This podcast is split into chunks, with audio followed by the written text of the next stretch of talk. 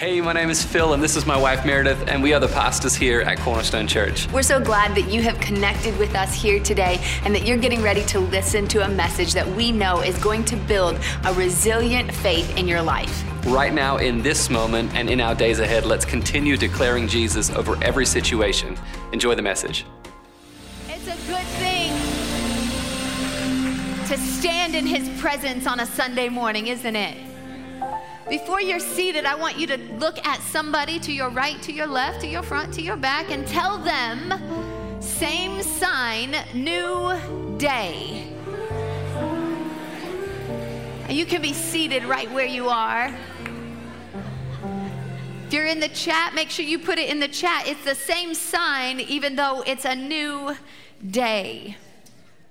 We've been in this series on Jesus habits. We've been talking about the habits of Jesus, about what it means to be a follower of Jesus, is to be a person who lives a life replicating the life that we saw Jesus live. Who knows if you live with anybody long enough, it doesn't take very long to pick up on some of the habits that that person has. We all have some observable habits in our life. If you've ever had a roommate, you know that it doesn't take too long to figure out the rhythm of their day, the rhythm of their life, the habits that they happen to live by. I had a roommate one time, a flatmate actually, because it's when I was in Australia, and she had a habit of leaving the light on in her room every single day. Now, that might not seem like a big deal, but every day she would get up, she would leave her light on, she would leave for work, and then myself or our other roommate, because there were about four of us crammed up in this teeny tiny apartment, living there, would go in and turn the light off. So she never knew that she was leaving her light on for about six months. And then finally, one of us told her, Hey, do you know you leave your light on every single day? Because it's easy to start observing the habits of someone else if you live in that space with them long enough. If you live close enough to them, the habits of the people you're living with become apparent to you. The people who were following Jesus lived close enough with him. The disciples walked with him long enough and close enough that these aren't just habits that they happen to make up. They didn't just talk about follow me as I follow the example of Christ in, in mystery terms. They were saying, no, there are some observable habits, some real life things that I saw Jesus do when I was walking with him.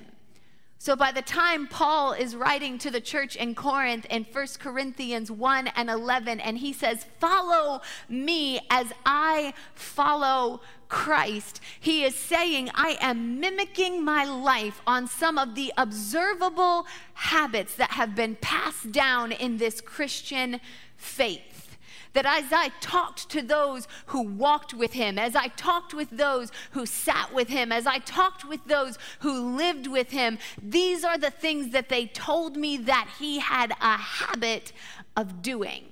This is what it means to live my life like Jesus. And Paul stood with confidence and said, In the same way that I want to live my life imitating him, I encourage you to live your life imitating me as I imitate him. That as believers, we should have a confidence in the way we are living our life, that it is a mirror of Jesus, that we are working to live a life replicating the habits that he has laid out.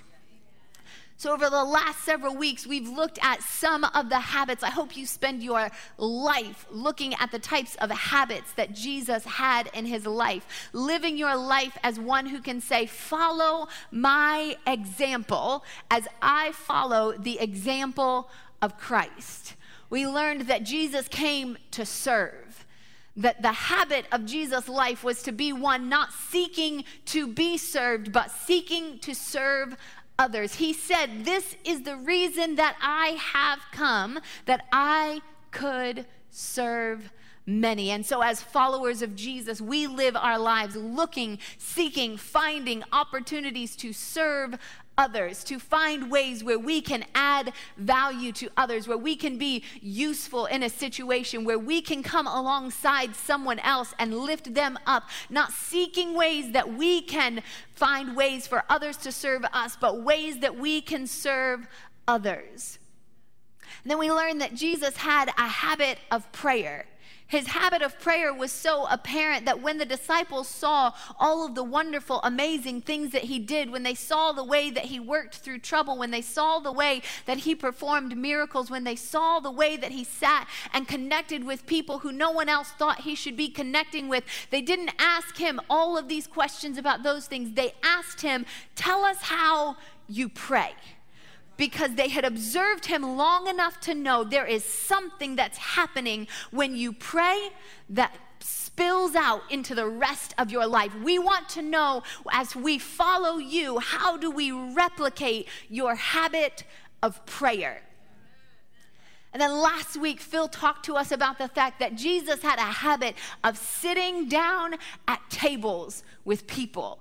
He had a habit of sitting down and sharing a meal with others. He had a way of fellowshipping with people in a very real, in a very practical way. And he gathered around tables with people that they thought that he should be gathering with. And he gathered around tables with people that they didn't think Jesus had very much business spending time with. And he gathered at tables with those who were lost. And he gathered at tables with those who had been found. And he found a way to sit down at tables together.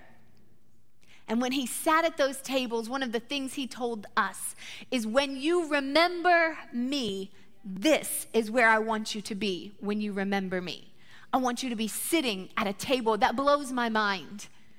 Because when I think of the ways that I want to remember Jesus, I often think of it with hands lifted, worshiping like we just did. I think of remembering Jesus maybe when I'm serving. And of course, we remember him in all of those ways. But when he said, This is the way that I want you to remember me, he said, I want you to sit at a table together. That's how I want to be remembered. So, the people who are followers of Jesus ought to have habits in their life of serving, ought to have habits in their life of praying, ought to have habits in their life of sitting at tables in fellowship together, if we are going to be people who say, like Paul, follow my example as I follow the example of Christ.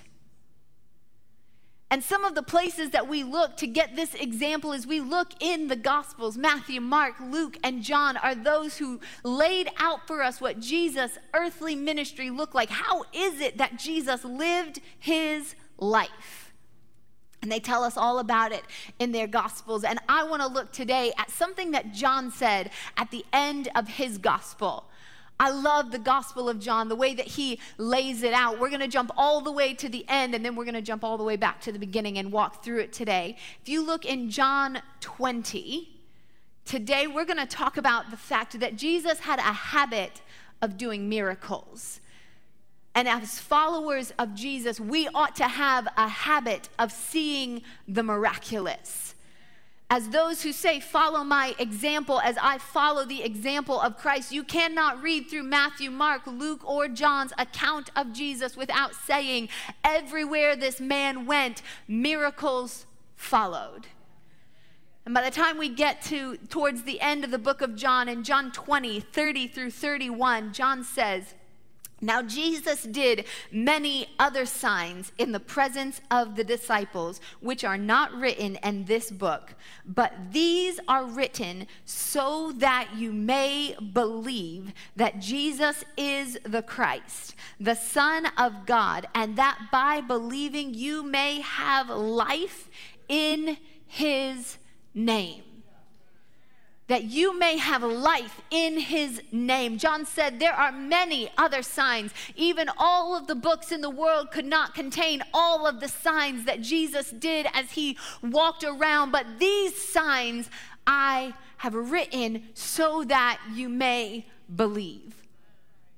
Now, if you know a little bit about Bible and how it's made up, you know that Matthew, Mark, and Luke follow a pretty similar pattern, but John kind of does his own thing when he's writing out his gospel. I think that John is the gospel for the creative soul. He starts with all of this imagery type language. It's not factual in the way that Matthew enters his book. Matthew enters his book very factual, walking through the historical lines. John enters with language that speaks to the creative soul, and then he says, I'm going to do something a little bit different with the way I lay mine out. I want to walk you through. I'm going to create a pattern in my gospel of seven different signs that Jesus did as he walked on earth, seven signs that he did as he performed miracles in the physical here and now. And I can't focus on all of the things. I just want to create this pattern as I walk you to this point because I want to build in you a belief that Jesus is the Christ. I want you to see the miracles that he did. And when you see the miracles that he did, I want you to know that he is God in flesh. And he said, I have these signs. These are signs that when you see them, when you hear them, when you notice them, they should point to Jesus. He said, There are these miracles that Jesus did. And when you look at these miracles, I don't want you to get stuck on the miracle. I don't want you to get hung up on the miracle. I don't want you to start pursuing the miracle. I want you to pursue Jesus. The sign points you in the direction you should be walking. It points you in the direction you should be going. It points you in the direction that your destination is going to be. Can you imagine if you were going down a road and you saw a car and they were just stopped at like at a sign, just looking at it? I made it to the sign. Here I am, I'm at the sign.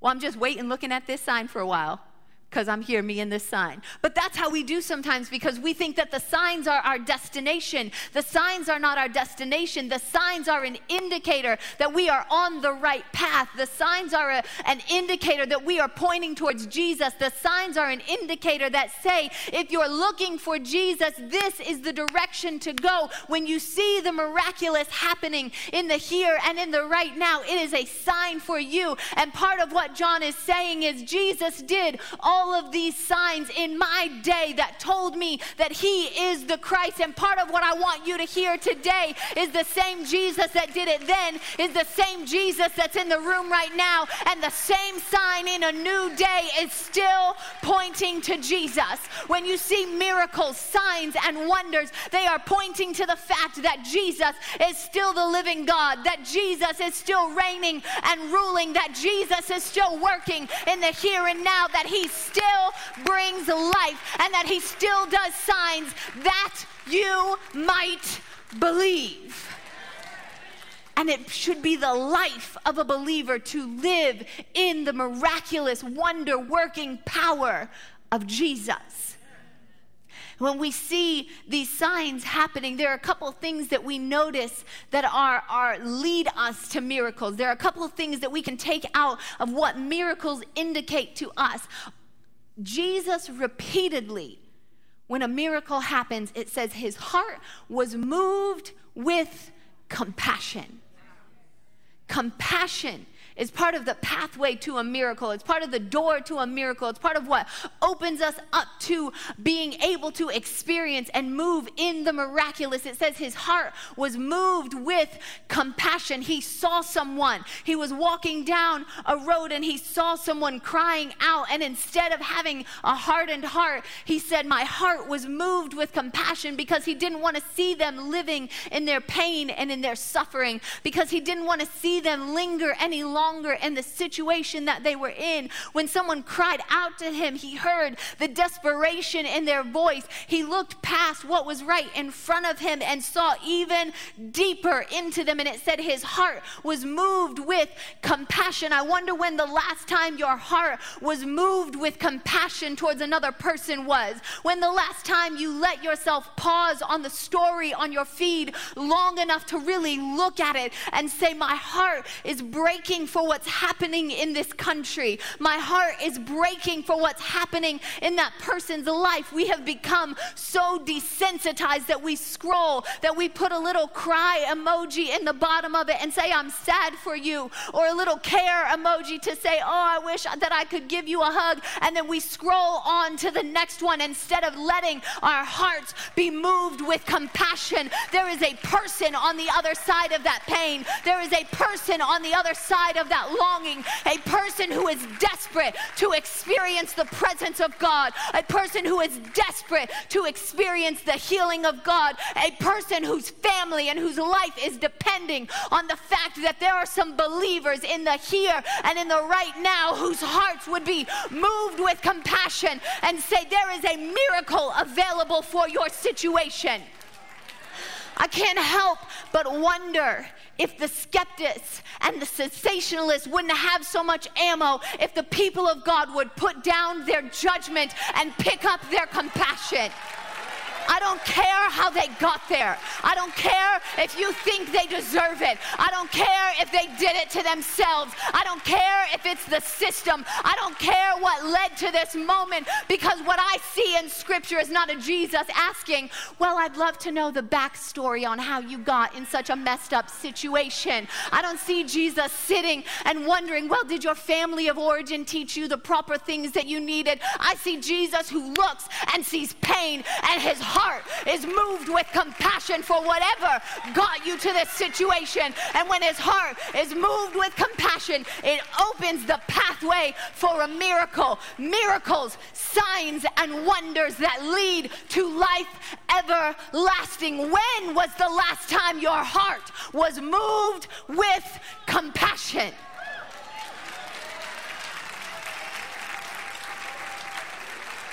Because when your heart is moved with compassion, a miracle comes into the space. And when a miracle comes into the space, it gives us a picture of the new creation that Jesus is walking us into.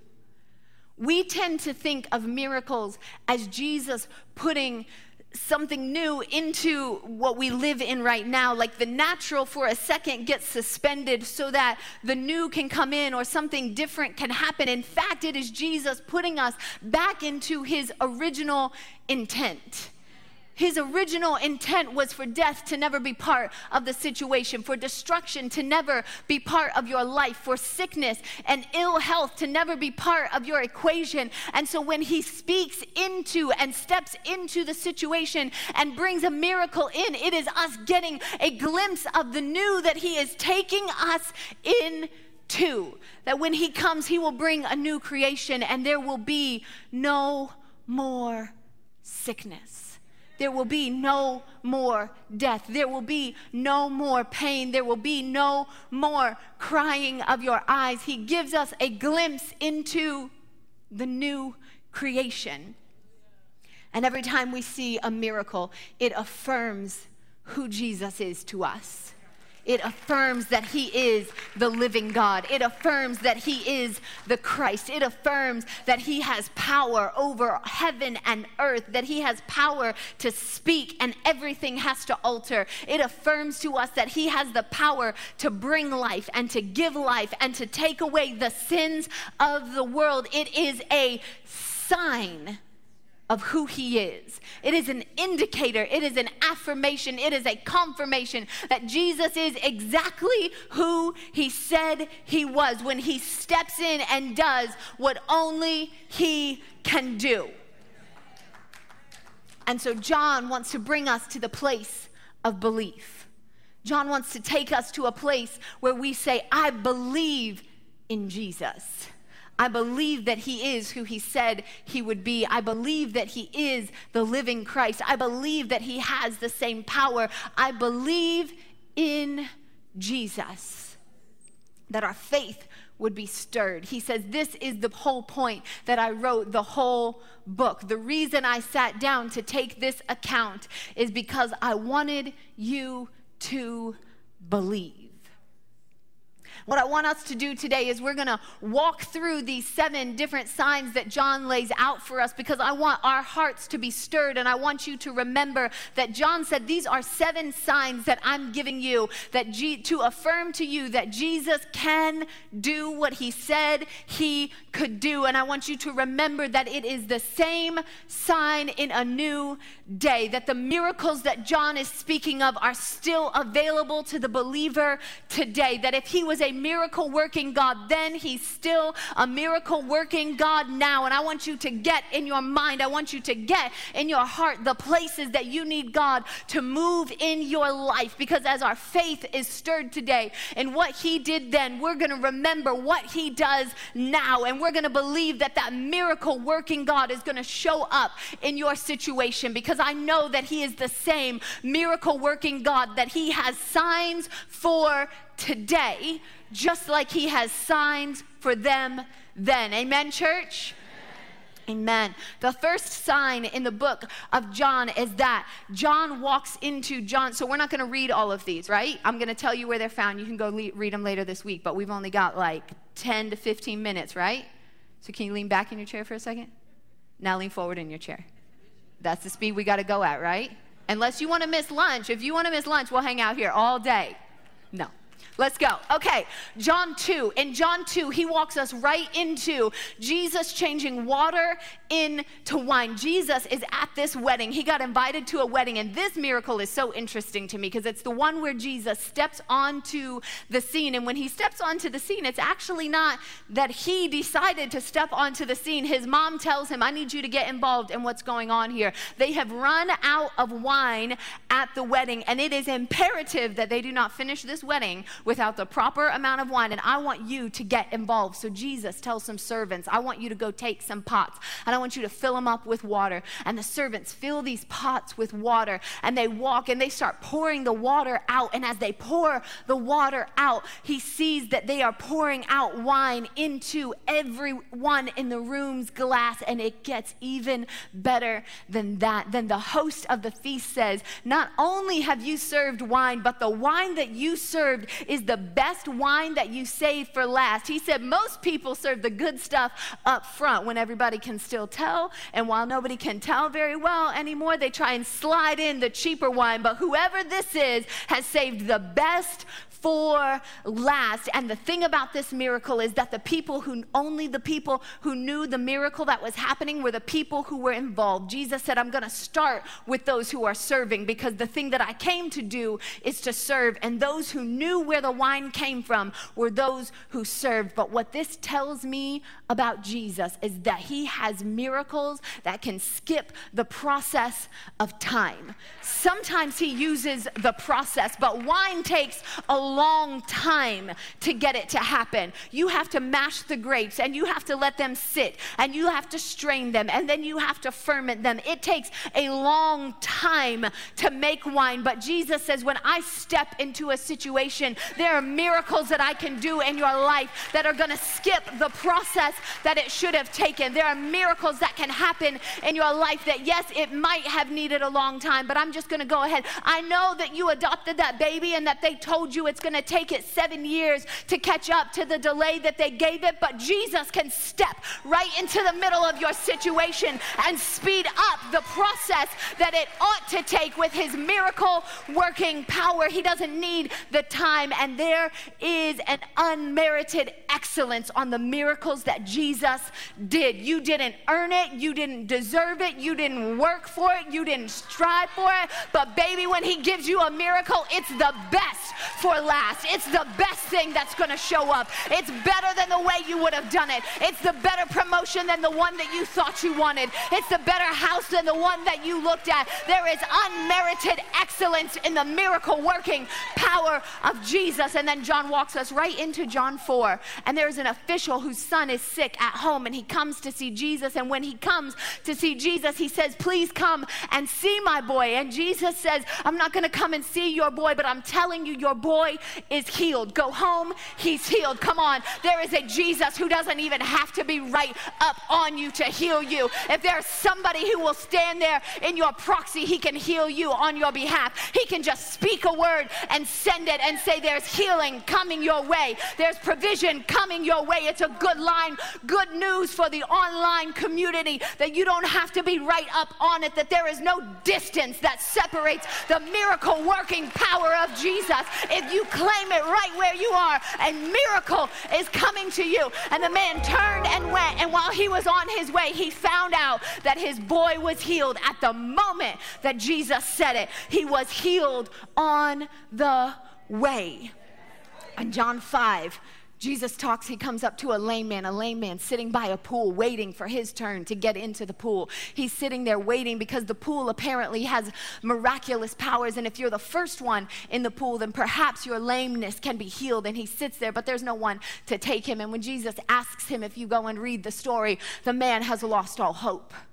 He's been carrying this lameness, the scripture tells us, for 38 years. He's been sitting there lame. He's been sitting there without any hope. He's been sitting there watching other people get their miracle, watching other people get their baby, watching other people's families be restored, but sitting there with his legs still lame. And there is a Jesus who comes and walks in the situation and says, Even if you've lost hope, I'm still God. Even if you've let go of believing that I can show up for this, I'm still the healer healer. Even if you're not sure if I can show up anymore, I'm still the same God who heals bodies. I'm still the voice that spoke in creation and brought all of being into everything that is, is through me. All it takes is a word from his mouth, and you can be healed. If you can simply answer, Would you like to be healed today? What do you need in this situation? And there are those, there are theologians who even say that there's a parallel to be drawn because it tells us the man was sitting there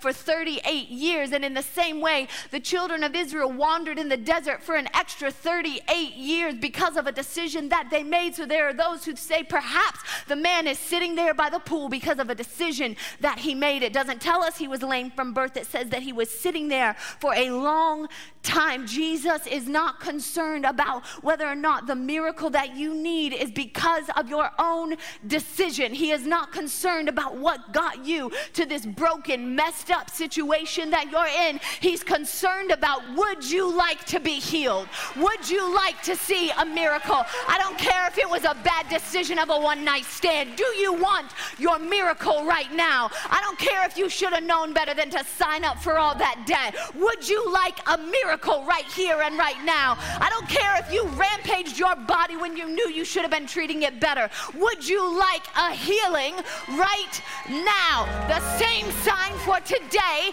as then. Would you like to be healed? And the man said, Jesus said, then pick up your bed and walk. And the man picks up his bed and goes walking. And people say, Aren't you the man who was lame? And he says, I sure am. But I met a man named Jesus, and he told me to walk.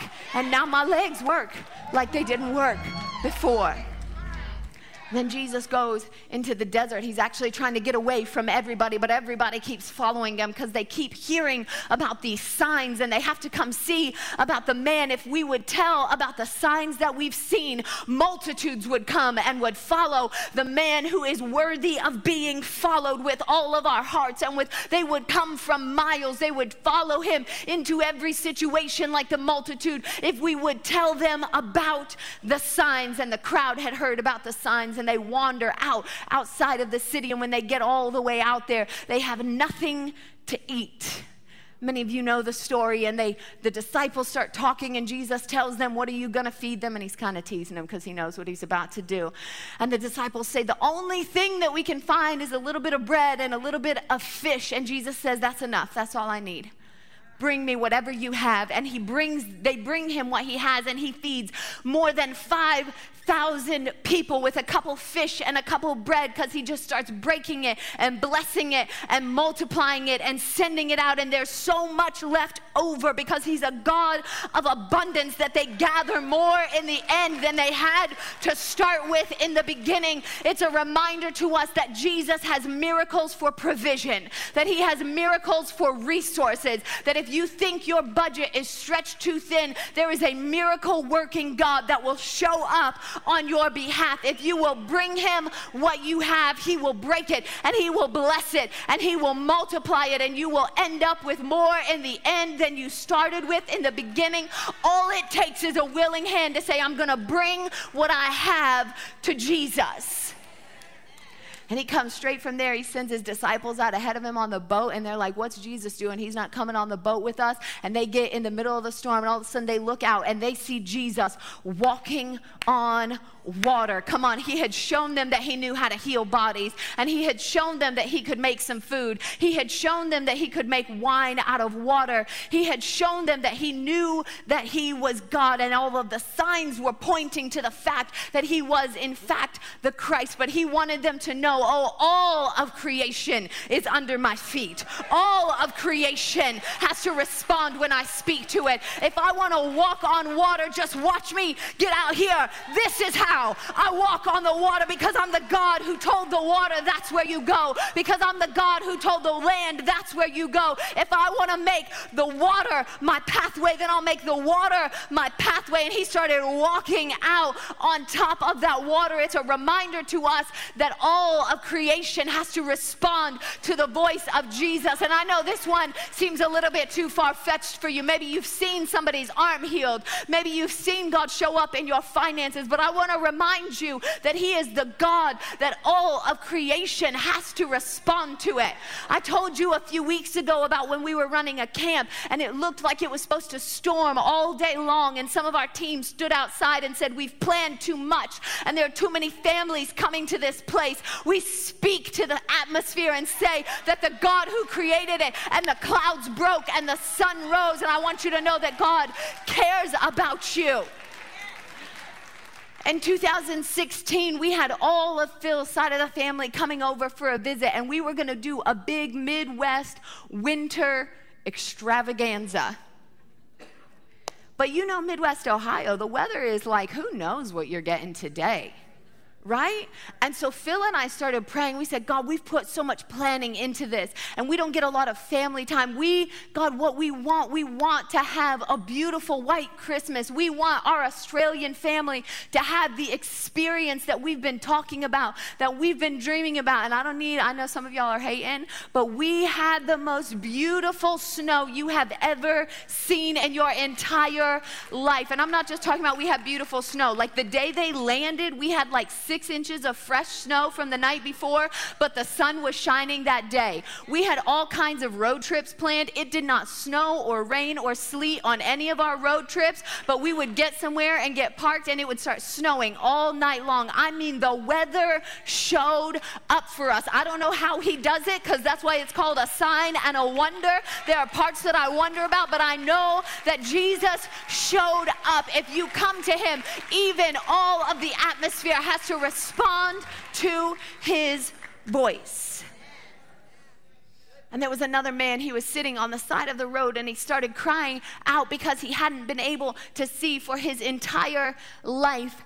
And the disciples turned around and they started casting that judgment that I was talking about earlier. They wanted to know who's at fault, this man or his family, for the fact that he's blind. And Jesus said, that's not even what I'm talking about. What I'm talking about is this man can't see and he needs to see. And he bent down and he made mud out of the ground, the same mud that he made that man from in the very beginning. And he spread it on his eyes and he said, Go wash. And when you wash your eyes, you're going to be able to see again. And the man went and washed and he came back and it made so many people upset because Jesus did it on a day he wasn't supposed to do it on. And because everybody's not going to be happy about the fact that you can see if they didn't have a chance to stick their hand into the pot of what was going on. And the man said, I don't know what to tell you about any of that. What I know is that I was blind 20 minutes ago and I can see now. What I know is that a man came and I was blind before I met him and I could see after I met him. And it reminds me that Jesus is going to do miracles just because He's God, just because He wants to get in the midst of your situation, just because His heart is moved with compassion and He doesn't care. Did it come down your family line or did you mess up or all of the other questions that everybody else wants to know about? And He doesn't care. Is it the right time or is it the right situation or should we wait till later or should there be a better day or a different season or a different hour? He saw Him and His heart was moved with compassion. And because His heart was moved for, with compassion for this man, He said, Now you can see. And the man walked away and he could see. And then there was a man named Lazarus. It's the seventh sign that John wants to make sure that he puts in his story in his account of who Jesus was. It's the seventh thing that he wants you to know when you know and stir in your heart a belief for exactly who Jesus is. He said, There is this man, this man whose name was Lazarus, and he was a friend of Jesus. Jesus was friends with Lazarus and his two sisters, and his two sisters told Jesus about how Lazarus was getting very sick, and they knew that Jesus could heal the sick. So they said, If you'll come while he's sick, then we think that you can heal him. We have belief that you can heal him. But then Lazarus died and Jesus didn't come. And scripture tells us that Jesus didn't come on purpose, he waited until Lazarus died. I wonder if your offense can keep you from seeing a miracle or if you can get over your offense at being upset that Jesus didn't show up when you wanted him to show up and perform the miracle that you wanted him to perform because he had something better in mind. He waited he waited three days until they'd wrapped Lazarus up and they'd put him all the way in a tomb and they'd brought the flowers out and they'd sung the songs. He missed a funeral and everything and he finally showed up. And Mary and Martha were not actually very pleased to see him because he didn't show up when they wanted him to show up. And now their brother wasn't there, but Jesus said, Let's just keep moving. It says his heart was so moved with compassion when he saw his friend, when he saw his friends and their pain that Jesus wept in this situation, but he still stayed on mission. And he told them to move back the rock where Lazarus had been laying. And he told them to move it out of the way. And he began to speak. The same God who spoke at the beginning of creation, the same God who had been speaking everywhere that he went, telling about the kingdom of God, is now at hand. He spoke and he simply said, Lazarus, come forth. And as he began to speak, all of heaven and earth had to move and respond to his voice. And suddenly Lazarus stood up and he came walking out of a three day old grave. And Jesus wanted everyone to know even over death do I have power. Even over death do I have strength.